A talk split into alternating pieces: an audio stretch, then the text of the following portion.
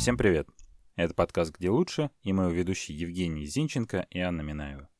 Мы уходили в своего рода творческий отпуск и не выкладывали выпуски более двух месяцев, но сейчас мы снова вернулись в эфир. И первый выпуск в этом году, можно сказать, первый весенний выпуск, он будет посвящен достаточно необычной профессии. Я бы даже сказал, что эта профессия пока еще толком не оформилась, потому что, как мы узнали от героя нашего выпуска, этих ребят могут называть стендап-комики или актеры стендапа или как-нибудь еще, потому что профессия это новая. Стендап э, появился не так давно. И, наверное, совсем недавно он набрал такую большую популярность, когда мы видим огромное количество передач на Ютубе, нарезки видео в ТикТоке, кто-то выходит на телевидение, и даже в больших городах, не только в Москве, Петербурге Екатеринбурге, но и в городах поменьше, постепенно появляются клубы стендапа, какие-то объединения, где ребята пробуют свои силы, выступают в различных заведениях. И эта индустрия сейчас достаточно бурно развивается, и нам показалось, что было бы очень интересно сделать про это выпуск. Поэтому сегодня у нас в гостях будет известный стендап-комик, резидент стендап клаб и автор шуток передачи «Вечерний Ургант» Гарик Аганисян.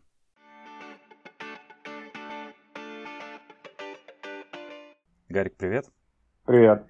А расскажи нам, пожалуйста, про свою деятельность, чем ты занимаешься. Мы сейчас уже частично обсудили. А, расскажи про то, как ты пришел в стендап, как ты в целом связан с такой индустрией юмора, что она из себя представляет и какая твоя роль во всем этом? Роль исполнителя стендап-монологов. Э, или как с недавних пор модно называть нас актеры стендапа. А, я пришел в стендап когда 6 лет назад в Саратове я играл в КВН, и мой друг, который меня, ну, был моим редактором в КВН, сказал, что сейчас такая движуха модная запускается, вот открытые микрофоны, приходи, выступи, э, ты же там пишешь шутки, ты же пишущий чувак, и я что-то накидал, вы, э, пришел, выступил первый раз, и хорошо получилось, и все, это изменило мою жизнь на до и после. А ты до этого был как-то к этому причастен, или это вообще прямо случайность такая была? Ну, КВН был. Все юмористическое тогда через КВН в основном делалось, а проект стендап на ТНТ, может, там за там год до того, как я дебютировал, появился. Я так посматривал его, смотрел до этого западные стендапы. И э, когда мне предложили, я подумал, интересно попробовать, но вообще ничего не понимал. Ну, ощущения, ничего. У меня только был э, какой-то коллективный опыт, когда ты с ребятами по команде стоишь на сцене. А так, чтобы ты один стоял на сцене, тем более в баре, а не в каком-то ДК. Это был, э, ну, такой эксперимент. А ты, ты можешь вспомнить свои первые ощущения, когда ты вышел и ты был в одиночку. Да, я могу его вспомнить. А, я его хорошо помню. Пришли мои друзья, причем за пару минут до моего выступления, я думал, они не придут в итоге. И в какой-то момент прям толпа заходит, там человек, там, восемь моих друзей э, стоит сзади, и я начал э, еще больше нервничать. И я помню, что я сел на стул, я почему-то не, ну, не стоял, а сел и такой, хотел выделиться как-то, и я говорю, вот вы же все сидите в зале, что я должен стоять перед вами, я тоже сяду. И, и сел, и в какой-то вальяжной, дерзкой манере, вообще неожиданно для себя, э, круто выступил. То есть у меня были какие-то шутки, я помню про то, что я там русифицированный армянин, что там, извините, что такие умные слова вылетают из моего нерусского рта, там какие-то что-то стереотипное, что-то про русскую маму, что-то про случай с другом, которого зовут Хачик, то есть такие все наборы для э, первого выступления армянского комика. И хорошо очень было, и ко мне подошел потом э, один из э, участников команды КВН Саратов, у нас такая была, которая там премьерку выигрывала и сказал, что вау, круто, чувак, это прям хороший уровень. И я такой, о, все, я буду дальше. Потому что я такой человек, что если бы у меня не получилось, я бы, скорее всего, бросил. Знаешь, какой у меня вопрос? Ну, ты, наверное, ознакомился с списком вопросов. И угу. такой, мне кажется, интересный. Ну, просто я, возможно, нас будут слушать люди, которые сами будут в поисках э, себя и, может быть, э, подумают, что они могут стать комиками. Комик это, ну и вообще комик, комедиан, да? Это что-то прирожденное или это можно в себе развить? Я думаю, развить можно. Я думал над этим вопросом вообще, ну, не первый год, думаю, э, мне кажется, можно, потому что тут сфера такая, то есть есть природная комичность какая-то в тебе, а есть... То есть я, например, знаю много ребят, которые упорно садятся и не имея какой-то там внешней комичности, либо какой-то харизмы особой, просто садя, э, садятся и очень много пишут в ноутбук, в стол, там, ну, э, шутки, шутки, шутки, и в итоге у них выходят реально прикольные какие-то текстовые э, репризы, и они выступают. То есть я, я думаю, тут скорее от упорства и желания зависит. Как будто любую сферу можно покорить, если будет желание. Знаешь, вот из разряда как там язык выучить или там выучиться на слесаря, как-то научиться на гитаре играть в любом возрасте. То есть, мне кажется, когда ты смотришь большое количество, например, вот как, ну, как я размышляю, как это можно технически сделать, да, не имея там изначально какого-то базового юмора. Если, например, смотреть много э, выступлений, там, западных, наших, э, погружаться в эту сферу, можно примерно уже у себя в голове составить, что смешно, что нет. И это как-то в тебе вырабатывает тоже какие-то, какую-то чуйку юмористическую. А, потом, опираясь на нее, накладываешь свой личный опыт и по вот этим канонам каким-то, и по интуиции, которую ты вырабатываешь, ты делаешь э, свое, выходишь на сцену, и там уже новый опыт у тебя, именно тебя на сцене. Так ты э, ловишь свой образ на сцене, так ты ловишь свою подачу, которая приходит, которая меняется. Вот у меня меняется, например, постоянно. Я сейчас, ну, более там быстрый, какой-то искренний, что ли, чем раньше. Так что, мне кажется, технически можно это выработать у любого. Типа, есть книга, вот Джуди Картер, у нас известная Библия э, комедии, Э, Comedy Bible, и там э, написаны прям как шутки по схемам писать, и многие курсы э, стендаперские, сейчас же много школ всяких открывается для стендаперов, которые тупо переводят эту книжку и отмывают деньги. Вот они по ней работают. А какой бы ты совет или там пул советов дал бы новичку? Ну, главное желание высказаться, то есть не идти ради того, что модно, потому что сейчас стендап модным стал, и все хотят сейчас э, выступать только ради того, чтобы выступить.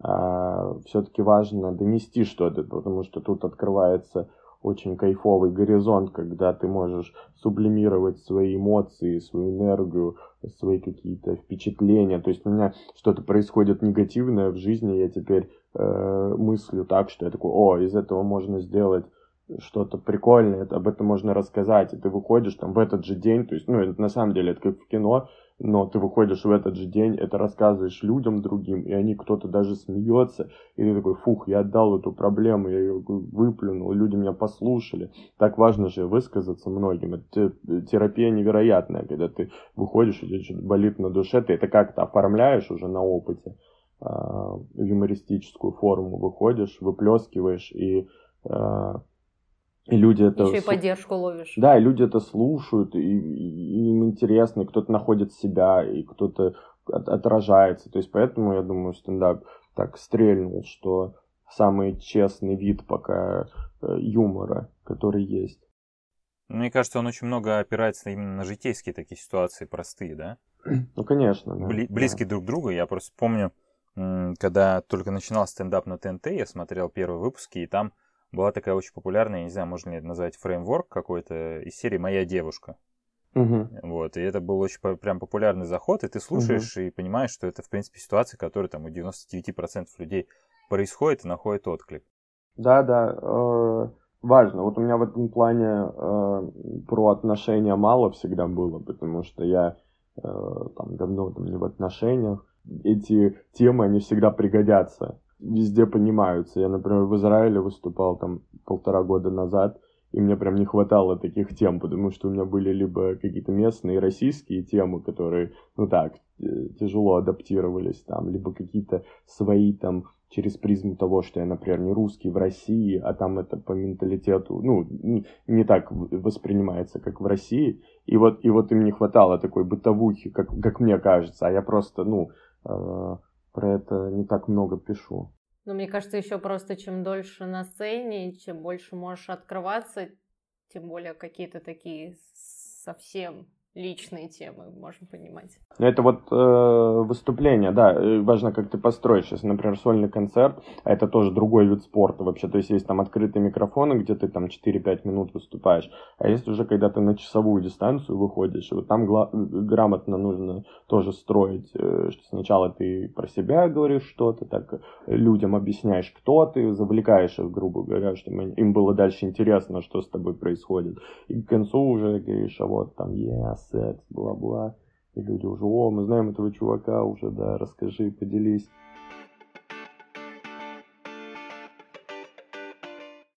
А по поводу заходит, не заходит, всегда же аудитория, мне кажется, немножко разная все-таки. Это же и за место зависит, от заведения. Да, да, конечно, от контингента, это от тех, кто пришел, э, абсолютно, да. Ну, то есть мы Например, открытые микрофоны в Москве, они всегда по диапазону зрителей э, дико отличаются. То есть там, например, Подмосковье, это Подмосковье хуже любой провинции в плане реакции именно такой. То есть там очень, там, там прям приезжаешь, там пьяные люди, сидят все время какие-то мужики из 90-х.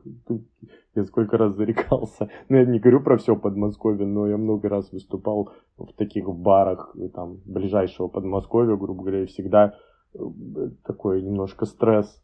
Э, нужно немножко прямее бить, так скажем, без каких-то прогрессивных тем, потому что не, не понимаю. Да мне кажется, даже в Москве я вот ходила и в стендап-клуб, и вот барах, когда проводят открытые микрофоны. Там же тоже очень разная аудитория. Да, да, да. Да, у нас вот я вспоминаю, как э, один раз на открытый микрофон э, в клуб, как раз на такой грязный, я его вел, а там прям все так что-то чернили, что-то жестили. И пара сидела очень взрослая, лет там, ну не очень взрослая, лет по 60, там, э, там э, мужчина и женщина.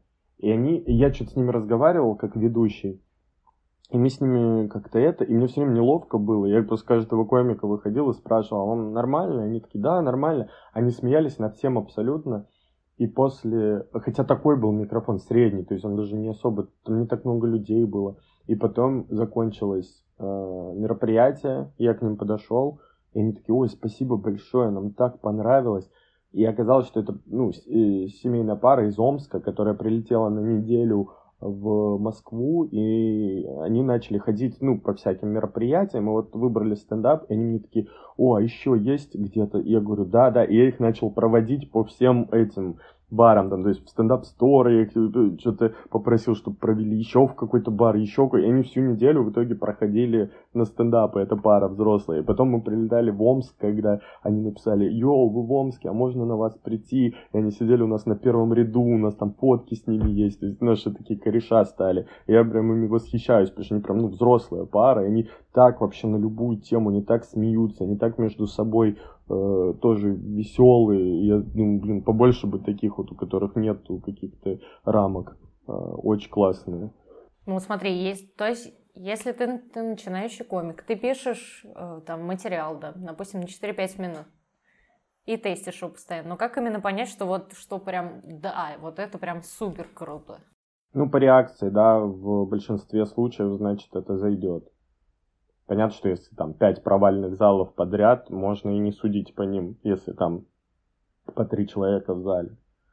А, но в основном мы уже, видимо, на опыте чувствуем, что да, что нет. То есть саморедактура, какой-то фильтр происходит именно у тебя. Иногда ты придумываешь шутку, думаешь, что это весело, а потом ее на сцене рассказываешь, и уже когда ее начинаешь говорить, в микрофон понимаешь, что, блин, это вообще не то. И ты ее договариваешь так без и такой, ой, это вообще фигню какую-то сказал. Это тоже один из способов э, написания материала, когда ты берешь тему, какую-то пару шуток, выходишь на сцену и сам пытаешься на ходу добить на сцене, потому что у тебя, у тебя стресс, да, и ты должен что-то выдать. И у меня так пару, пару шуток я прям добил своих, я помню, на ходу. Слушай, а как тогда, как вот реагировать, если ты, например, шутку какую-то рассказываешь, никто при этом не смеется, а это, а это уже середина шутки, к примеру, да?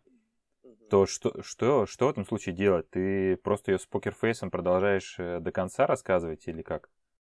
Ну, не с покерфейсом, это есть много всяких методов, я не знаю, это в основном нужно э, тоже от зала зависит. Иногда ты просто говоришь, ой, блядь, понятно все с вами, и там люди смеются с этого, либо ты говоришь, ой, вообще мероприятие бесплатное, у нас там любят так говорить, но э, мне кажется, профессиональнее, если особенно ты на платном выступлении, просто да рассказать до какой-то точки логической хотя бы, чтобы не обрывалось, и начать что-то другое.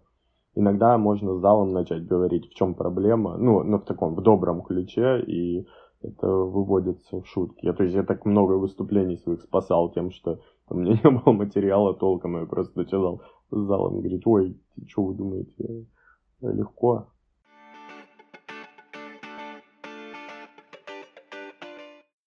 У меня такой развернутый вопрос, я все хочу задать. Ты просто много говоришь про то, что по-разному очень аудитория на это реагирует. А можешь как-то так э, вообще свое мнение описать по поводу всей такой индустрии, наверное, юмора? То есть у нас в какой-то момент э, был, например, только КВН, да, и угу. помню, когда там Камеди появился, мне кажется, лет 10 или 15 назад, угу. они когда стартовали, они там вообще все взорвали, потому что это был какой-то свежак, и очень сильно отличалось от того, что было в КВН, тем более в КВН там в какой-то момент он тоже начал очень сильно проседать, э, мне кажется, по, по смешнявости, наверное, так скажу.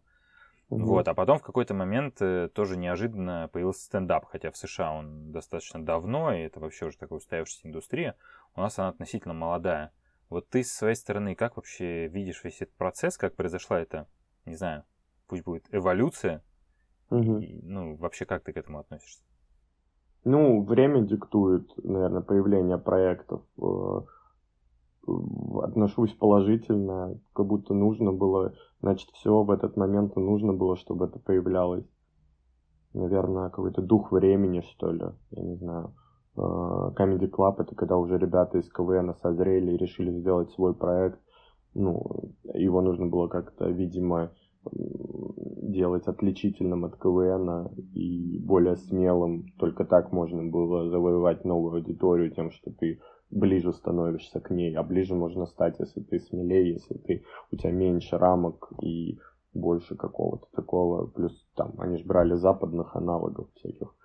КВН, да, он много лет там тащил, я в нулевые вообще считаю, что это там была ну, лучшая юмористическая передача. Ну, первые года нулевых, там, по 2005-2006 какой-нибудь. Потом, да, Comedy Club э, открыл вообще новую веху в юморе, то есть я я тоже смотрел, думал, вау, вот это, да, вот это смело, а так можно было, плюс там жанры разные, там, не только вот миниатюры, как в КВН. Потом э, я бы еще отметил, когда прожектор Пэрис Хилтон, например, первый был, там вот э, тоже для меня такой прорыв был в юморе, когда Светлаков просто сидел и как на кухне шутил. И я смотрел, думал, блин, неужели так по телеку можно шутить? Потом вот стендап на, на ТНТ, когда люди вот начали поднимать разные вот эти проблемы, типа Стас Старовойтов, у меня там жена, Юля Ахмедова, я там женщина, у меня там бла-бла, там, э, ну, кто-нибудь там белый, там я там из, из армии, бла-бла, ну, я не помню его первые монологи, например, про это было. И, и люди тоже такие, вау, это еще ближе ко мне, это уже вообще про меня. То есть Comedy Club мы еще смотрели, как-то узнавали себя, как и в КВН, а тут вообще, ну, вот прям мои мысли какие-то. Или, о, да, крутая мысль. Вот. А потом как-то параллельно с этим YouTube вот последние годы начал. Сейчас уже успех юмора-то в основном из-за каких-то YouTube проектов, типа там, что было дальше, или которые там первые места в трендах. И вот тем интереснее, что будет в этом году, если там YouTube, как говорят, закроют, или какие-то жесткие меры начнут принимать, прям очень интересно, куда это все придет, потому что я пока не могу ответить на вопрос, куда это все придет. По идее, все более открыто и открыто становится, но как будто государство не хочет, э, чтобы так становилось. Ну да, я хотела сказать, тут вопрос еще восприятия юмора э, как раз-таки из-за цензуры все. Потому что КВН-то там мне, насколько известно, вообще дико режется, естественно. Ну, КВН был в одно время очень смелым. Но если посмотреть, там были, были отрывки, когда прям э, там партия «Дай порулить», грубо говоря, старые какие-то классические, либо прям в начале нулевых, по-моему, очень смело было. Да даже вот, я не знаю, там в 12 году было можно шутить намного жестче, чем сейчас. То есть с каждым годом сейчас, к сожалению, динамика идет в сторону правильного юмора. А вот, кстати, по поводу Ютуба, как ты считаешь, э, Это существенный. Э, взнос он ввел в развитие стендап-культуры, чтобы это там, приобрело такую массовость. Потому что сейчас, мне кажется, это прям... Да, я, э, ну, как, как сказать, это, может, не скромно, но мне кажется, что вот наш как раз стендап-клуб, он такой расширил диапазон восприятия юмористического контента такого грязного, можно сказать. Ну, не как, как по-хорошему грязного. То есть э, раньше представить нельзя было, что какие-нибудь сольники, как там у Саши Малова, того же, могут выходить где там очень много про секс, очень много жести, и, вообще, и это так круто снято. Раньше это вообще представить нельзя было, а сейчас это все и вот всякие проекты наши, которые мы запускали, которые там набирали по миллиону просмотров, хотя сначала было там по 30 тысяч, и мы, ну, такое развитие, люди все больше и больше, и люди, людям все больше юмора надо, и они вот как раз-таки вот эта эволюция, про которую мы говорили, находили все глубже и глубже, там стендапы уже, там, например, выступления комиков на ТНТ немножко надоедают э, тем, что повторяются, уже нужно что-то другое, бац, а тут ребята в интернете шутят про какие-то вообще там письки, сиськи, там и, и матом, и все такое, вау. Ну, я считаю, что да, YouTube огромную роль, плюс сейчас, ну, правда, все, все самое просматриваемое, это что это дуть, это что было дальше, это вот всякие проекты как раз. Э, идут часто зовет комиков, тоже показатель большой. У вас еще классно то, что там много разных форматов, то есть вообще разные шоу, мне кажется, любой найдет. Угу, да, да. Ну, людям нужно как-то отвлекаться в России, мне кажется, поэтому так востребован юмористический контент, чтобы просто как-то то есть у нас часто пишут комментарии, господи, здесь политика. Ну вот когда я, например, шучу про политику или там мы в каком-то шоу обсуждаем что-то из области политики, многие люди, прям много комментариев, что и здесь про это, ну хватит, мы дайте отдохнуть, ну мы просто пришли поржать, а, а вы опять про это, про Навальных этих. А мы, в свою очередь, ну, рефлексируем тоже и, и тоже выражаем свое мнение. То есть тут но можно, опять же, найти какие-то сольники или какие-то проекты, где вообще нет про политику, где просто смех и все такое. А слушай, из-за этого не получилось такое, что конкуренция между вами просто выросла, и входной порог стал выше в какой-то момент? Между комиками или каналами? Да, наверное, и тем, и тем. Ну, ну это здорово, что там появился лейбл.com в свое время. Ну, как, как мне кажется, лейбл.com это же ТНТшные ребята сделали. И, и, и ну, как у людей больше выбора появилось смотреть. Больше людей, например, начали в целом смотреть этот сегмент юмора. А они смотрят, например, какой-нибудь выпуск Label.com, и им в предложке похожее высвечивается там наши. Они там на нас кто-то переходит и выбирает, может, что смотреть, может, оба продолжать смотреть. Я вообще не вижу в этом ничего плохого. А порог э, входа, слушай, я думаю даже наоборот, что э, с появлением Ютуба любой может записать видео, и любой может, каким бы оно ни было по качеству, именно шуток, может просто снять это, попросить там репостнуть и кто-то это увидит. То есть, ну, любой может, на самом деле, сейчас, ты можешь сейчас пойти записать это, просить там, меня репостнуть, там, и от меня там придет, там, сколько-то людей посмотрят. И это тоже, ну, вот порог вхождения твой. Просто снял шутки. Я назову свой канал «Унылый юмор». Мне кажется, будет неплохо. Ну, таких сейчас большинство стендаперов. Э, типа Ваня Усовича? Ну, типа таких, да, интровертов. А по поводу мало времени, ты же еще пишущий автор в Урганте. Вот да. Мне интересно, тебя нашли, заметили и предложили, или там ты сам искал? Потому что это же отдельное ответвление построения карьеры в комедии, да? Я в какой-то момент проснулся опять в три часа дня, э, посмотрел на себя в зеркало с какого-то будуна и подумал, что у меня опять сегодня выступление там в Москве за пять тысяч, грубо говоря, это бесконечно продолжается все, и мне хватает на жизнь и все такое, но я как будто вообще не развиваюсь, и я хочу пойти куда-нибудь что-то писать. Я пошел в Good Story Media сначала, а у меня там подруга работала, и она сказала, у нас проходит кастинг. Я там вошел в тройку, ну, чьи, чьи работы понравились.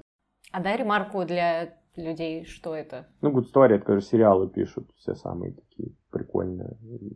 Именно сценарий? Ну да, там типа реальные пацаны, там, там кухня, интерны, по-моему. А это вот то, что ситком, наверное, да, называется? Ну да, ну там, по-моему, просто сериалы всякие есть, которые такие просто... Ну, короче, самые прикольные сериалы в России, грубо говоря. И меня туда, и я там провалил собеседование, потому что я вообще не, ну, отвечал, что я не смотрю российские сериалы, что я там в стендапе, что я, ну, мне говорят, ты же будешь погружен полностью в работу. Я такой, да не, вы что, я еще стендапер. И мне такие, ну все, счастливо. Я такой, блин, слишком честно я себя вел. А, и потом э, в чат написали через какое-то время комиков, когда он был меньше намного, потому что комиков каждый день в сто раз больше становится. И там в чат написал Денис Чужой, э, что на Урганта есть вакансия, никто не хочет. И я подумал, ну попробую еще туда, потому что ну, это единственная программа на телевидении, я всегда говорю, в которой я бы мог работать, потому что я ну, многими позициями не соприкасаюсь с телевидением российским. И я подумал, что а, ну Ургант это вроде прикольно, это типа хоть какая-то сатира, это, это хорошие гости, это музыка всегда прогрессивная. И я написал, и тоже там был кастинг, и я тоже попал в, там, в список там, трех, по-моему, человек, которым предложили стажировку там два дня. И я два дня э, ездил в Останкино и не видел ни Ваню, никого, просто видел свою группу будущую, как оказалось. В ней сидел, что-то писал. Не сказать, что прям что-то выдающееся, просто писал какие-то шутки. Нормально себя вел. Ну, то есть, я не знаю, это просто был как, как, какой я и есть, какая моя позиция по жизни. И потом мне сказали, что вот еще двоих посмотрим и скажем тебе. И я подумал, что, блин, это типа еще очередное, мы, мы вам перезвоним. И все, я их забил, а потом мне позвонили через две недели, сказали, ну ты точно сможешь совмещать со стендапом? Я такой, да, смогу, и все, и уже третий год работаю. А кастинг в чем заключался? Беседы и тоже написать что-то? Ну, первый этап это было написать за день пару идей на этим, на рубрике. Э, был конкретный там тизер, сейчас не помню, с Биланом и Полиной тизер на них написать, что, что перед программой, первые секунды программы. А, и что-то рубрики на там Тодоренко, Киркоров, ну какие-то какие вот такие. Это все нужно было за день сделать, потому, ну, чтобы посмотреть, как в условиях дедлайна. И я еще все проспал, как обычно, и у меня оставалось там чуть полчаса, я за полчаса накидал, послал, и тоже так на, на удачу. Меня позвали на стажировку. А стажировку просто я сидел, мне там говорили, вот новости, можешь их расписать как-то, какие-то векторы дать. И я такой, да, окей. И просто там придумывал какие-то... То есть вообще ничего... Для меня ничего такого сверхъестественного не было. Я как будто всю жизнь это делал. И я так более-менее шарю во всяких там э, эстрадных штуках, там, в певцах, там вот в этом всем. То есть для меня вообще органично все было. Понятное дело, что рассказывать со сцены свои шутки — это один опыт, и, наверное, ты тоже в это вкладываешь э, разную, не знаю, энергию и так далее. И совсем другое писать шутки для кого-то. Как, как это вообще выглядит? То есть ты, может быть, подстраиваешься под конкретного человека, его стиль, его чувство юмора или что-то еще? Ну да, стиль э, Ивана у нас уже, э, я думаю, выработался, мы уже автоматически подстраиваемся, уже примерно понимаем, что ему понравится, что нет, хотя тут тоже иногда от настроения зависит. Про разницу, ну, конечно, огромная разница, потому что я выступаю вообще без цензуры. Ну, в принципе, я там и матерюсь и все такое. А понятно, что на федеральном канале нельзя и там мат и многое другое. И понятно, что мы как-то более тонко пытаемся какие-то вещи сказать, а выступление такое, это вообще от меня идет. То есть тут я пишу конкретно передачу, где конкретно свои какие-то законы, свои правила, свой э, человек, который это все рассказывает, а стендап я просто сам за себя отвечаю, я могу не писать полгода вообще ничего. Ну, и ничего, ну, а тут надо каждый день что-то вырабатывать. Вот как, кстати, можно, это же очень творческое, как можно вот прям вот каждый день писать? Как надо вдохновляться чем? То есть, наоборот, там смотреть какие-то зарубежные шоу, еще что-то, либо... Ну, можно смотреть, да, для какой-то, для понимания. У нас коллектив хороший. Мне очень нравится вообще состав вечернего Урганта. Ну, невероятно повезло мне с ним, потому что там в плане команды, потому что у нас команда все очень большие профессионалы, и я довольно... Возможно, материться, не помню. Нельзя? Да, да, да, пожалуйста. довольно такой... А, я просто не смог подобрать. И более точный аналог слова прокрастинатор. Блин, подобрал, но уже поздно. Такой очень и при этом я себя удобно там чувствую. То есть это, пожалуй, единственная работа, где бы я так себя комфортно мог чувствовать. А почему у тебя там именно, не знаю, свободный график или просто отношения такие не совсем бюрократические, строгие или что-нибудь такое? Не, ну нет какой-то э, строгости. Я сам понимаю, что нужно, и сам как-то внутри себя режим э, подстраиваю свой какой-то энергетический. Ну, то есть я не сказать, что прям там сильно э, сильно вкалываю, но не сказать, что сильно отдыхаю. То есть мне устраивает такой темп. Я там что-то напишу пару шуток, такого ура. Потом Ваня придет вместе добиваем. Классно. Потом рассказывает, смотришь на это. Ну, то есть такой, все как-то, все, мне, мне удобно прям, все. Даже на вот эту good story приходилось бы, наверное, больше именно какой-то там, как сказать, больше выписывать по каким-то планам, наверное.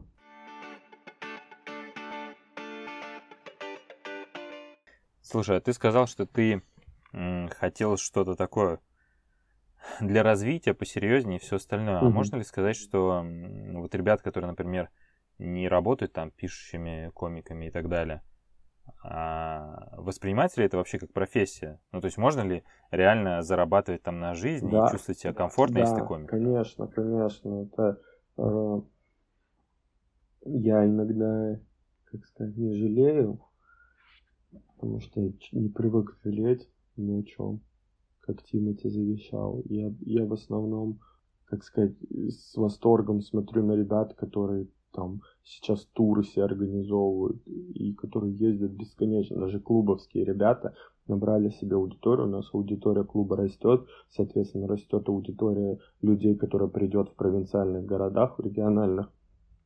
Соответственно, они могут делать там концерты, соответственно, они делают туры.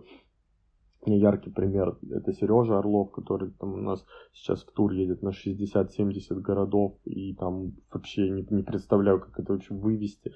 Я понимаю, что это и финансы хорошие, это классно, я очень рад за него. И, а он просто вот как раз такой работяга именно стендап э, комедии. То есть он каждый день там садился, что-то писал, писал, писал, писал. И вот так себе наработал материал, в какой-то момент начал заливать видео, он то есть очень грамотно это все сделал, начал заливать э, отрывки там выступлений на YouTube, у него начала аудитория появляться все больше и больше.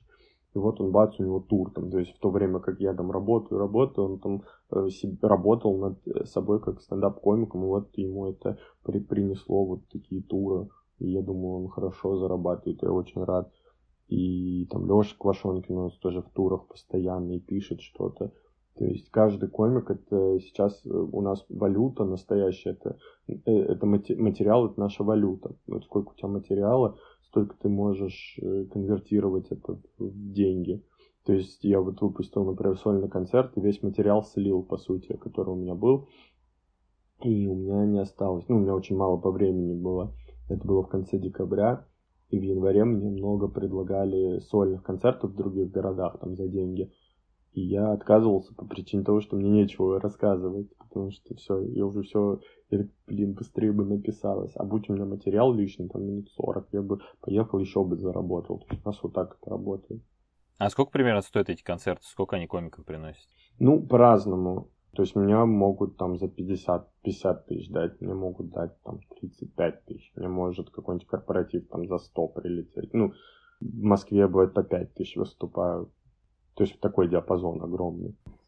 Ну, есть какой-то там секрет или рабочий метод, что когда вот у тебя такой творческий, не знаю, кризис, апатия, ты не можешь себя что-то выдавить, и есть ли какие-то такие техники, которые позволят тебе там ну, реально что-то накидать? Ну вот топ советов, которые мне говорили комики. Отвлекись, э, отдохни, смотри какой-нибудь стендап другой, чтобы вдохновиться начни просто писать в, в стол. Вот просто сядь и пиши, пиши, пиши, пиши. Это, кстати, во многих сценарных книжках такое правило, что если, ну, э, просто нужно, не нужно ждать там у моря погоды и там музу, просто сиди, ну, сядь и начни писать, и через какое-то время тебя что-то да, напишется. Такие, вот такой разброс. Я пока выбираю отдых. Я уже два месяца отдыхаю в плане стендапа.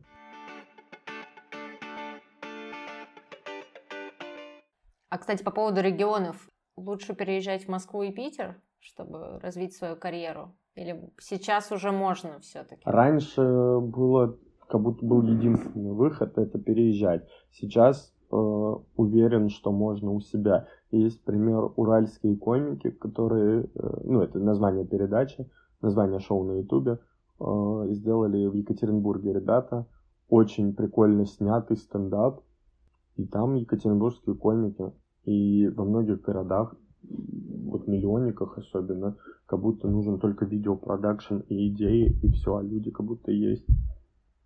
В Казани есть очень крутой стендап-клуб, в котором очень круто выступать не знаю, как будто можно сейчас приобретать. Можно... Я вообще мечтал бы, чтобы регионы развились настолько, чтобы мы как в Америке были, чтобы у нас была какая-то южная школа, где там едешь там, в Краснодар, свои там чуваки, свои проекты, там ну, какая-нибудь Казань, какая-нибудь Екатеринбург, чтобы мы вот прям, ну, какими-то школами были. Даже в Владивостоке есть там ребята, которые делают, и у них очень качественная картинка, ты просто натыкаешься, думаешь, вау, сколько я не знаю всего. Короче, стараться и делать, как в любой деятельности. Короче, да.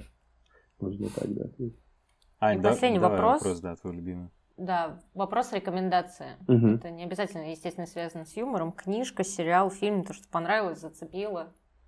Э, я сейчас читаю, уже не могу дочитать уже месяц, потому что дела и времени нету. Пелевина, ну, последний, «Победимое солнце». Э, мне нравится. Вот я там там три четверти прочитал, мне нравится. Э, из сериалов я посмотрел «Спай» с Сашем Бароном Коэном на Netflix про шпиона Эли Коэна, который, э, которого отправили в Сирию. Это по реальным событиям.